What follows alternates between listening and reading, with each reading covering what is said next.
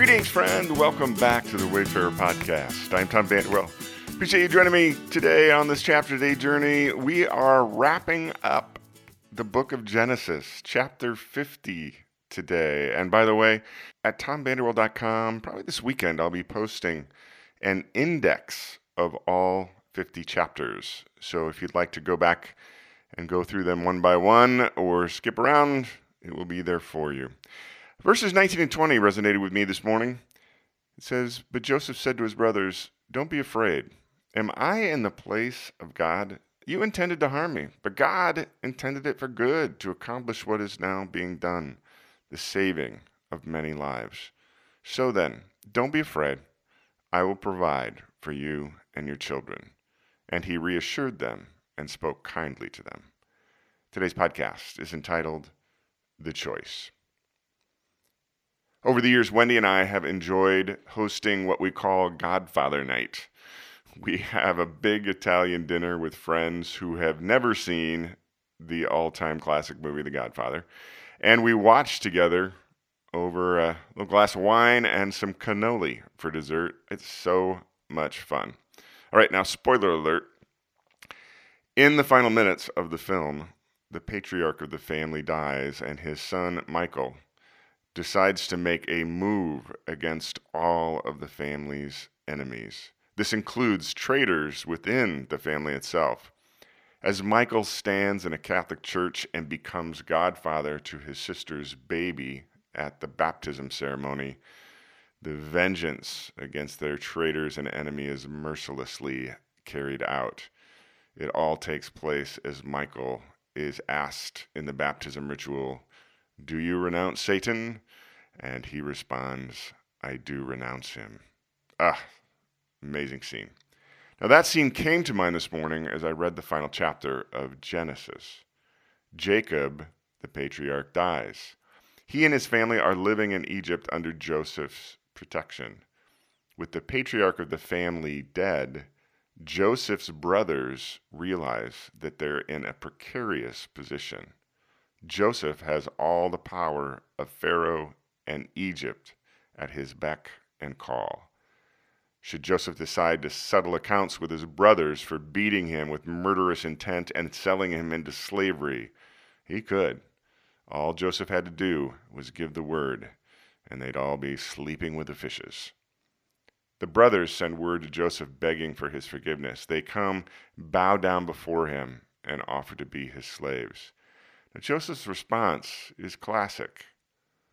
Am I in the place of God? He says. See, jo- Joseph is foreshadowing the song of Moses after the defeat of the Egyptians at the Red Sea, along with the instruction in Paul's letter to Jesus' followers in Rome. Quote, if it's possible, as far as it depends on you, live at peace with everyone. Don't take revenge, my dear friends, but leave room for God's wrath. For it is written, It's mine to avenge. I will repay, says the Lord. On the contrary, if your enemy's hungry, feed him. If he's thirsty, give him something to drink. In doing this, you'll heap burning coals on his head. End quote. Joseph goes on and says, You intended to harm me, my brothers, but God intended it for good. Joseph makes a willing decision to allow God's intentions to overshadow the ill intent of his brothers. Once again, his thoughts and actions, Joseph's thoughts and actions, mirror the behavioral instructions given to all who follow Jesus. Jesus said in Matthew 5 43 and 44, quote, You've heard it said, love your neighbor and hate your enemy.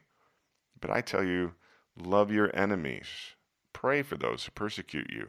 Romans 5, it says, Not only so, but we also glory in our sufferings because we know that the suffering produces good things.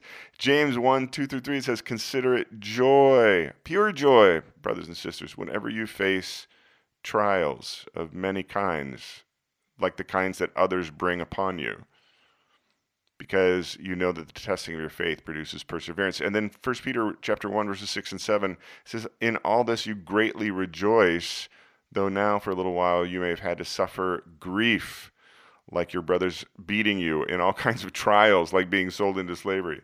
These have come so that your faith will be proved genuine.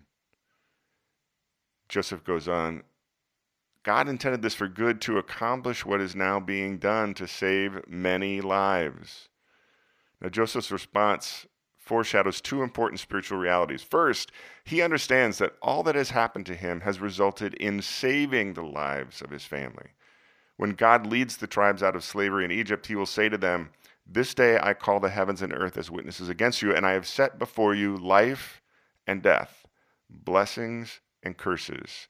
Now, choose life so that you and your children may live.